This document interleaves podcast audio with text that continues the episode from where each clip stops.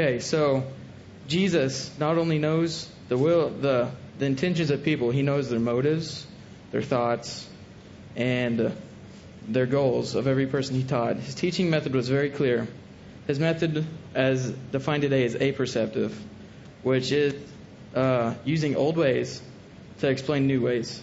So, for example, he'd use farming, uh, he'd u- used uh, fishing, cooking, to explain the new methods of what he's going to use. Which not only makes a connection with the teacher and the student, but also makes a connection between uh, between all, all everybody being taught, so that uh, he could get get get them to think a little bit more. So, but Jesus also asked questions. He also asked questions not only to uh, uh, to settle the minds. Sorry, he not only used that to settle minds, but he also used it to unsettle, because he wanted he wanted to, wanted them to think about what they're choosing to do. So in Matthew chapter 10 and verse 38.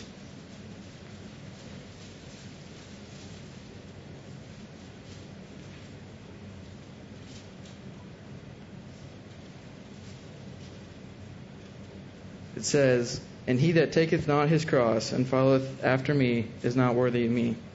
So Jesus is the Prince of Peace, and he would bring he would try to bring peace to those by asking questions, what they were doing, and how they were living their life. And in another sense, he came to to answer men's questions. So in John chapter 8 and verse 32,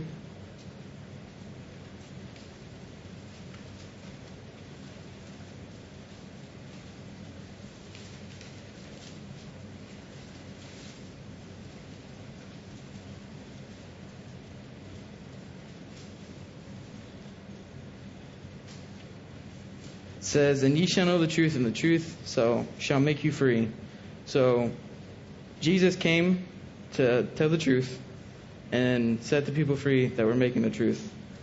Those of us that are teachers today, how many of us have come and not studied any any form of psychology or any form of pedagogy, I guess you'd say, and knows perfectly every person that he's talking to? He not only helped helped those he taught, he also helped those that he uh, didn't that were not there.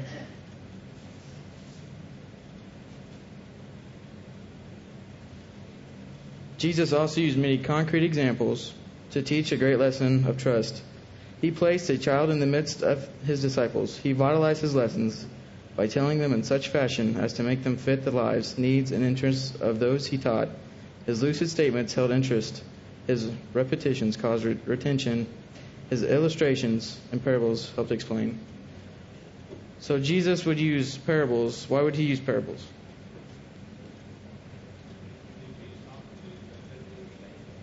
Yeah.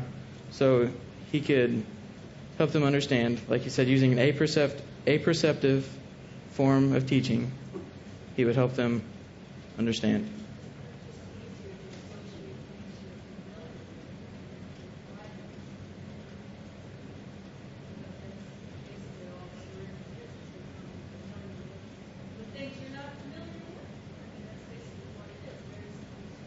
Well, and another another thing is the old ways. How did you learn? How do you know those old ways?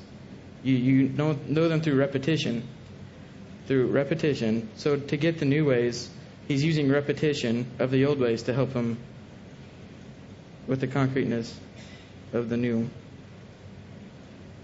Jesus was also the incomparable teacher because of the overall purpose of his mission to the earth. He came to seek and save the lost. His mission was concerned with saving men from sin. His aim in dealing with had and has to do with eternal issues. He is concerned with having men to know God and to know and accept truth. So turn with me to John chapter 8 and verse 30. 30 nope, not 32. John 17, 3. Sorry.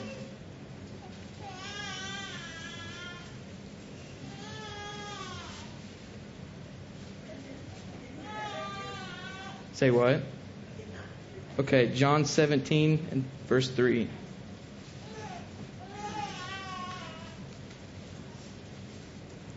John 17:3. And this is life eternal, they that might know that might know thee, the only true God, and Jesus Christ, whom thou hast sent. So,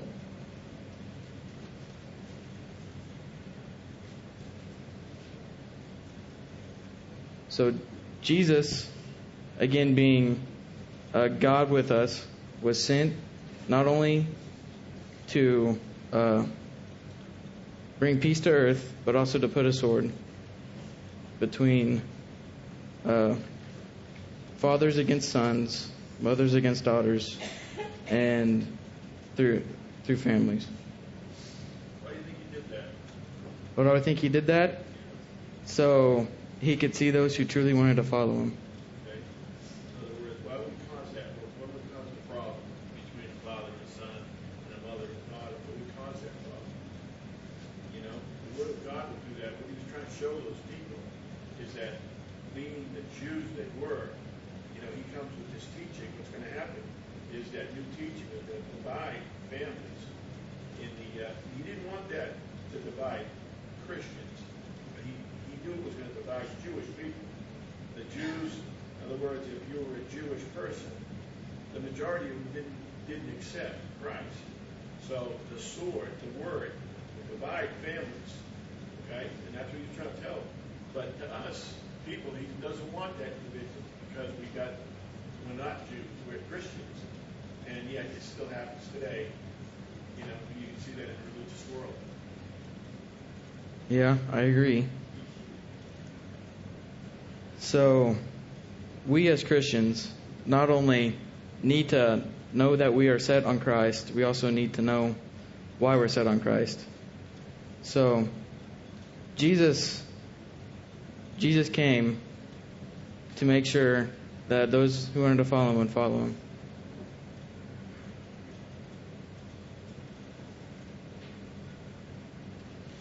Man's sins had separated him from God, and it was Jesus' great aim to show that he, Jesus, was the one mediator between man and God, to make clear that he was the only one who could show man the way, and himself provide that way.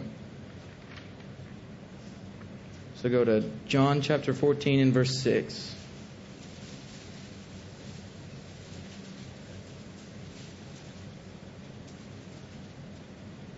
Someone go ahead and read that.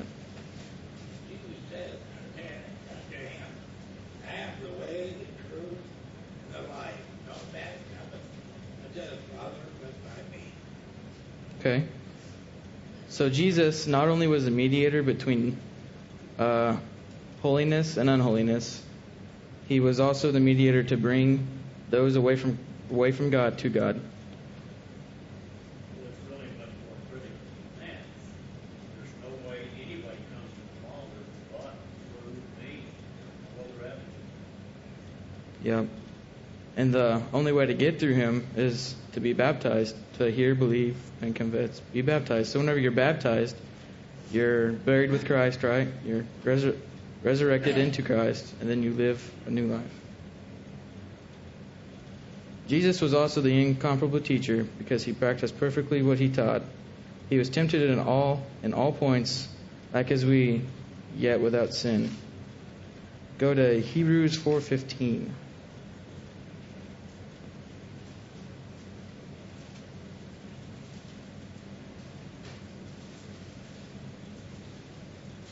Hebrews chapter 4 and verse 15. Someone go ahead and read that.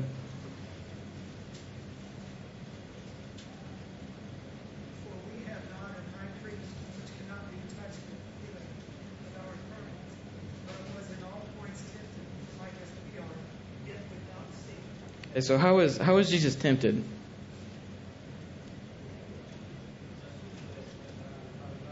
Exactly. So I can think of one one uh, part in the Bible where Jesus was tempted, and who was he tempted by? Satan. And how how did Satan tempt him? Try to tempt him. Yeah. Now, here, look at all these things that you've been having. You're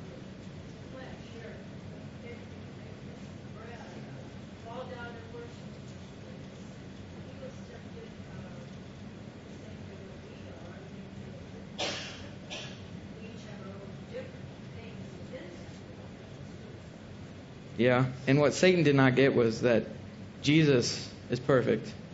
And he was trying to get Jesus to succumb to him, but he could not. So, Jesus not only taught that the will of God should be obeyed, he himself obeyed that law without ever falling, fa- failing even once. Even his enemies could not fault, cannot find fault, no fault in him. So if you go to 1 Peter chapter 2 and verse 20.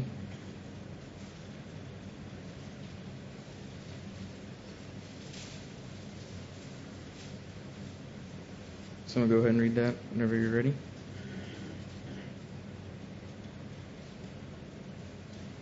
For what credit is it there, if when you sin and are harshly treated, you endure it with patience? But if when you do what is right and suffer for it, you patiently endure it, this finds favor with God. Okay. So, whenever that verse is saying, and I'm reading out of the King James, it says, So, for what glory is it if we, when being buffeted for your faults, ye shall take it patiently? But if when ye do well and suffer for it, ye take it patiently, this is acceptable to God. So, what is this verse essentially saying?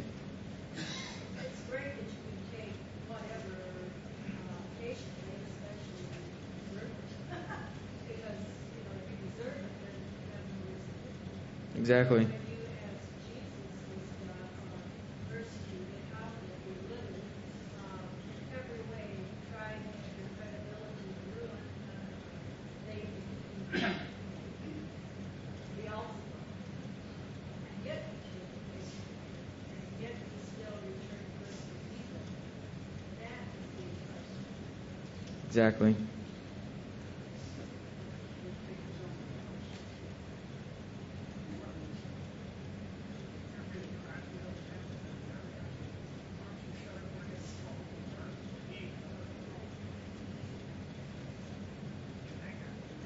Yeah.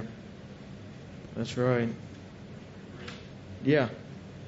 Your point there uh, made me think about Hebrews chapter 5, where the Hebrew writer talks about how uh, he had offered up prayers and supplications with deep cries and tears to him who was able to save him from death. He heard because of his godly fear. So he offered up prayers to God to spare or to not let him go through the cross or the suffering. And then in verse 8 it says, Though he was a sin, a son, Yet he learned obedience by the things which he suffered. So, uh, just as we have to learn obedience, uh, even Christ showed obedience. It says here, learn obedience to God the Father uh, by submitting to God's will. It says, you know, Yeah, and he prayed to God in Gethsemane, in the Garden of Gethsemane, that it not be my, it's not my will but yours. So he was letting, letting God know that it's not. If he he doesn't, he wants God to make the choice. Yeah, he did.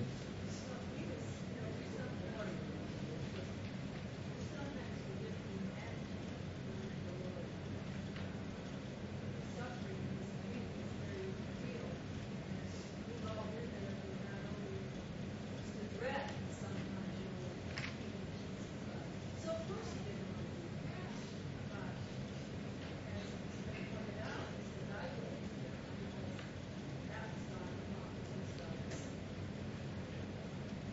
In Acts, in Acts chapter 20, you know, you have Paul and Silas that's thrown in prison for teaching, you know, and just teaching. And what's wrong with that? Well, they didn't like what was being said, so they threw them in prison, they beat them.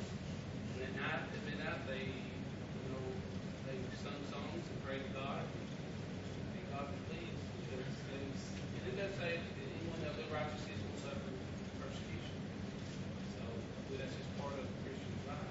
Yeah, and just like Stephen, the first martyr, he what he said, the, the crowd didn't agree with, so they took him out of the city and stoned him. So, all right, go ahead. Paul made the same statement on Galatians 4, 16, Have I become your enemy because I tell you the truth? And he was many people in the religious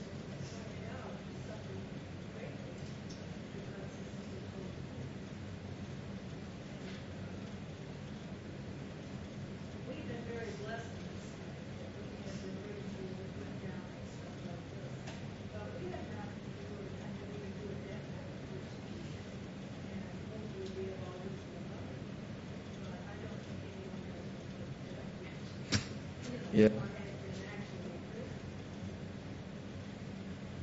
we think of, of Jesus as a divine being, there's no question that he was, but he was also a human being. And you could tell from reading before the crucifixion how he dreaded it. He was, he was afraid of it, he, he wished he didn't have to go through it. He says, Father, but you told me to, I'm gonna do this, but nonetheless, he was human, but Yeah, and that's a that's a lesson to obedience for all of us. We all have a problem. We all have problems in life obeying God. And so, so turn with me to Luke 23. So I, I mentioned this earlier that no enemy could find fault in Jesus. So in Luke 23 4, this is uh, Jesus before Pontius Pilate.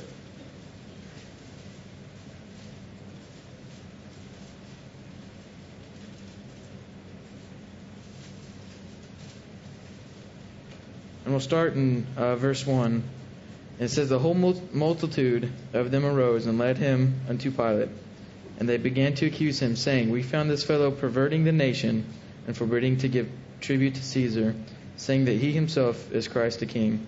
And Pilate asked him, saying, Art thou the King of the Jews? And he answered, saying, him saying, Thou sayest it. And then Pilate to the chief priests and to the people said, I find no fault in this man. So no matter how hard they tried to get Jesus, you know, you know, guilty of something, they cannot find. Not even Pilate can find anything guilty for Jesus. The great mission of Jesus to earth was to become mediator between God and man. In order to do this, he had to be tempted in all point in all points like we, yet never sinned. The only way to account for the marvelous fact is to recognize him as being the Son of God. And Carr said this earlier that he is he is uh, regarded as divine, which is undoubtedly true. That he is divine.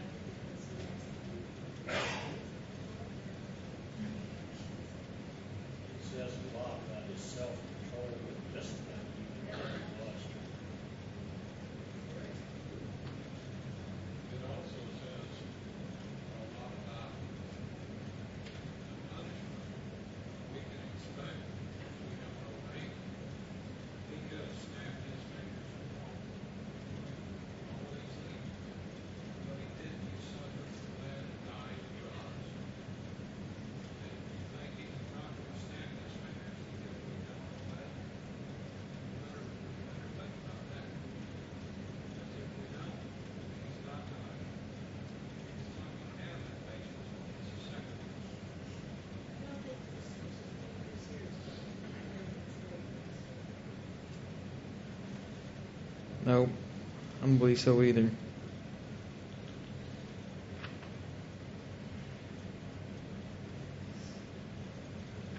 Okay, so Jesus was incomparable, was the incomparable teacher because of his attitude toward truth. He taught the truth and only truth, and it, and the meanings of gaining freedom. He never compromised truth. He knew that it was no act of friendship for a teacher to compromise truth in order to avoid hurting, hurting the feelings of his auditors. While he was never abu- abusive or unkind, he did set forth truth in plain, simple terms, so as to make clear that if the shoe fit a person, then he certainly could wear it. So if you go to John chapter 8 and verse 32,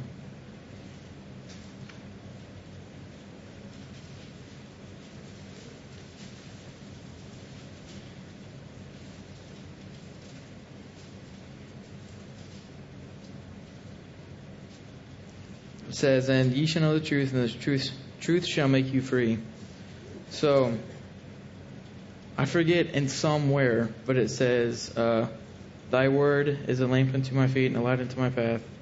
And Jesus is also known as the truth. Correct? So, Jesus came to earth. Not only he was the truth, but we shall be saved through him.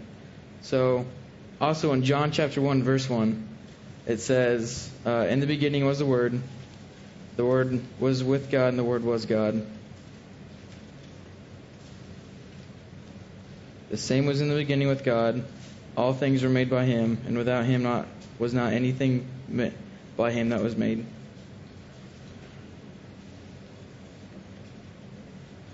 So Jesus Jesus was the word in the beginning.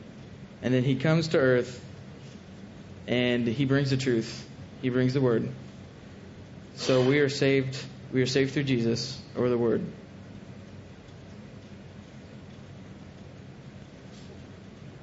Go ahead.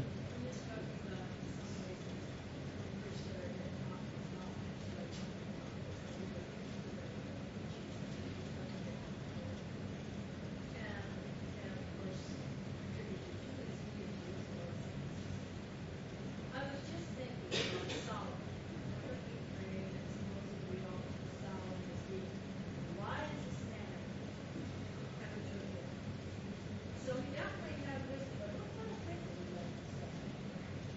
And, uh, what a mess he was. So he's incomparable, I guess you would say in one way, that God knows that a human just as human could not handle that kind of responsibility. Sometimes we get ourselves in so integrated that we don't know how to use the knowledge we have appropriately. We don't apply it appropriately, so we just have to listen. I just think it's very like that. If you look at it, you say,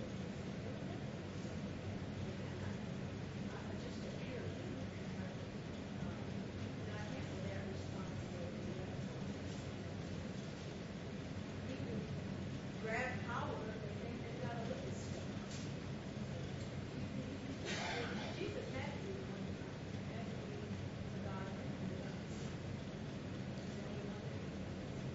Yep. Well, I was talking with Matt a couple days ago, and as he brought to my attention, uh, Bert, Tops, Bert Thompson, uh, he started Apologetics Press, correct?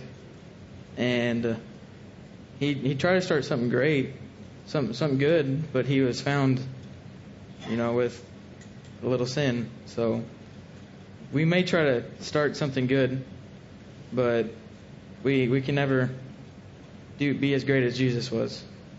So exactly. You think about David, he was a man after God's own heart. Look at, look at the situations he got himself with Bathsheba. Yeah. Uriah, would go on, you know. Greater than the king. Yeah. So, and when Jesus told the rich young man that he must give up his worldly possessions in order to be ex- acceptable to God, he was sorry for the man, but he knew he would not he would not help him by compromising truth. So, go to Matthew 19.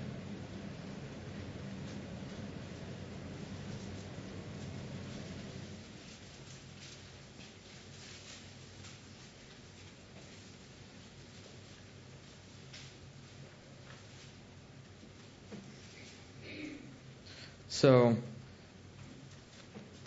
in verses 16 to uh, 30, no, to 26, uh, it's about a rich young ruler, and he's been told to put to leave his worldly possessions behind, but he, he doesn't. He has decided that the world is more important than following God. So we all know how this ends up. So, in verses uh, 24 and following, it says, And again I say unto you, it is easier for a camel to go through the eye of a needle than for a rich man to enter into the kingdom of God. When the disciples heard it, they were exceedingly amazed, saying, Who then can be saved? But Jesus beheld them and said unto them, With men this is impossible, but with God all things are possible. So, what what does that mean to you guys? Yes, Dan.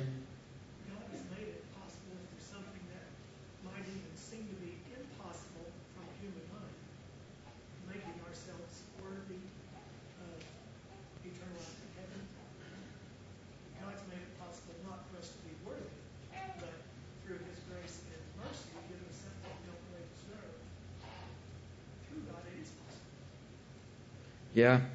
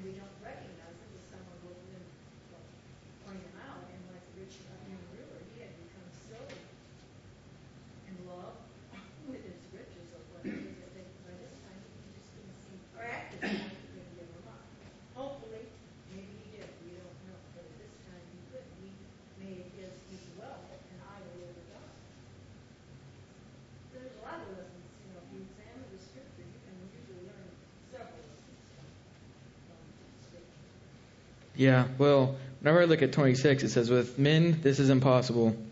Through VBS, we went through creation. And if you, if you think the human, the human has so many cells in them, and you think men think that it's impossible for this all natural, this supernatural per, being can create us, they think a bang made it. So men, men think it's impossible. But with God, that's what I think of. With God, everything is possible.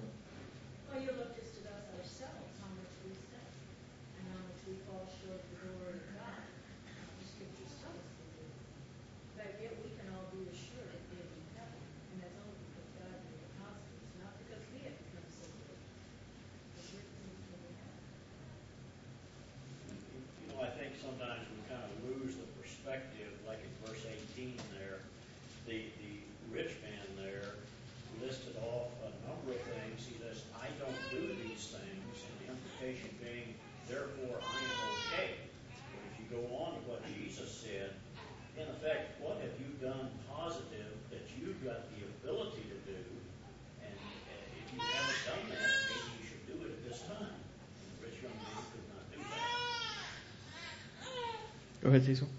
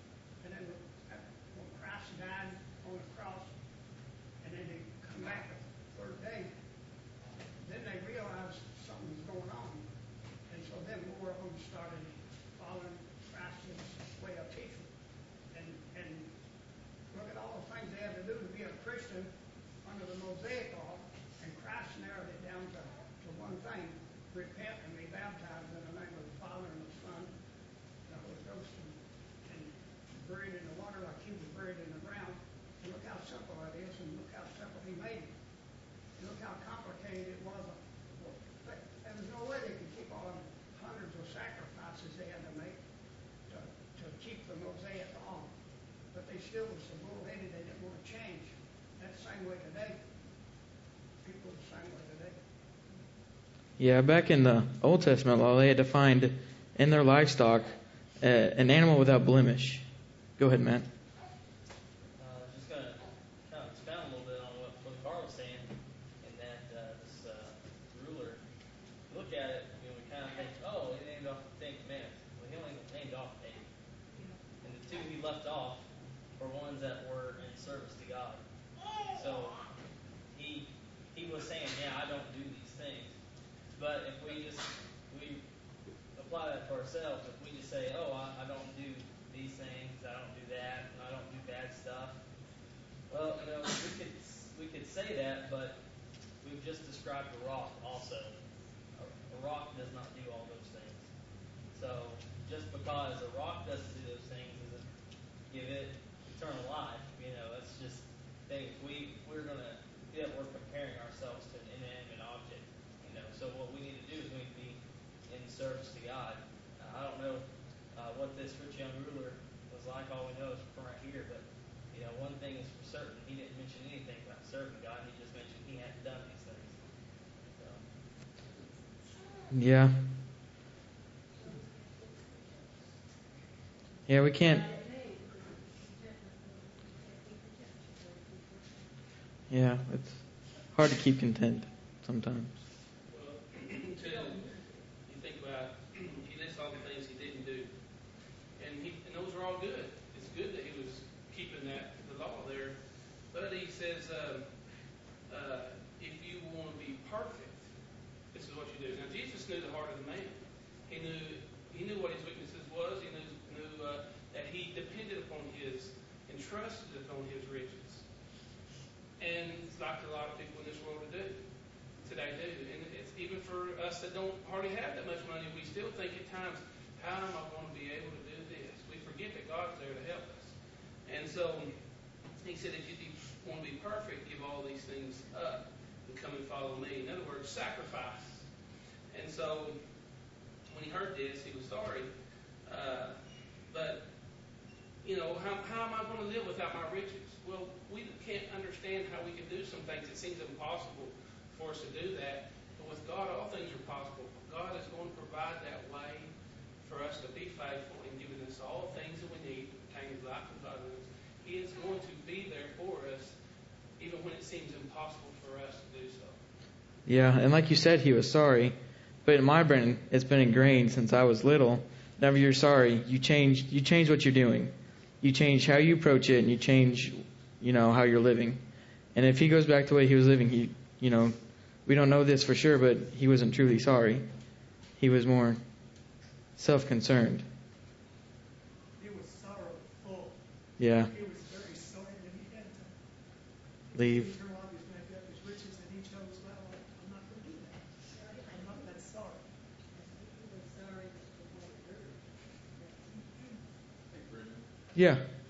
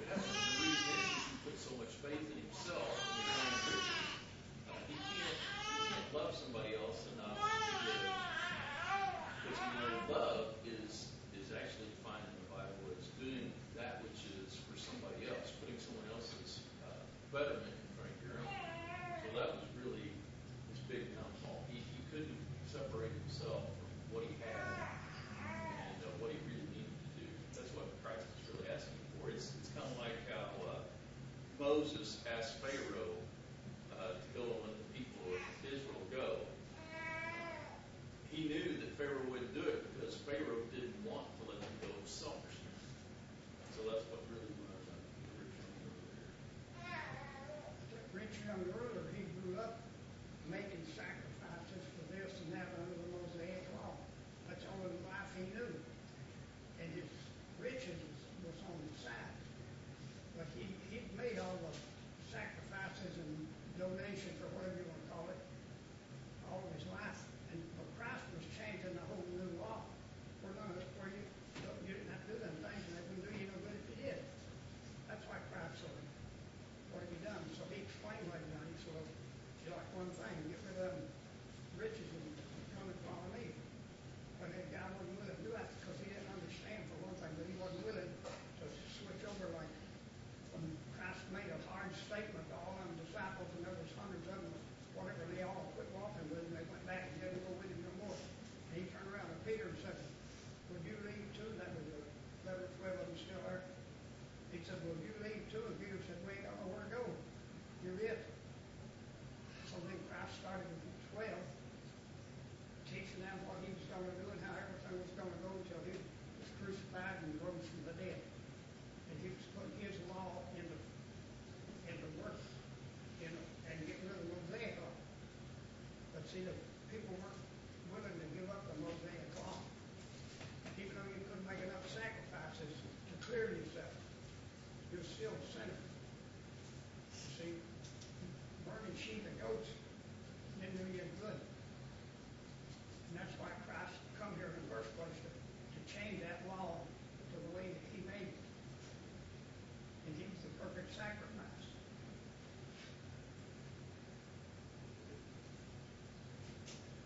You know, we're, we're basing this around rich people. But talk to a poor person and tell them to give up their way of life and pick up their cross and follow Christ is almost the same thing as telling somebody you gotta give up your money, your wealth and everything because that's your, your God. But poor people's got a different I mean, it's got a God too. Uh, my wife, for instance, her God is TV. Uh, I just spent some time with my niece from California yesterday and today. Well, her God is her home and her automobile. But she's a joker lady herself. But she's, she's a good person. But that's her God. I mean, she works her entire life for her home and her car. Well, what you need to do That is is read us. Job. Where your treasure Job is, said, there "Here, will Job, your now, heart Russell." And look around to Job, and he was Yeah. rich, and he said, God killed him, he was still brother. All right. Thank you guys for your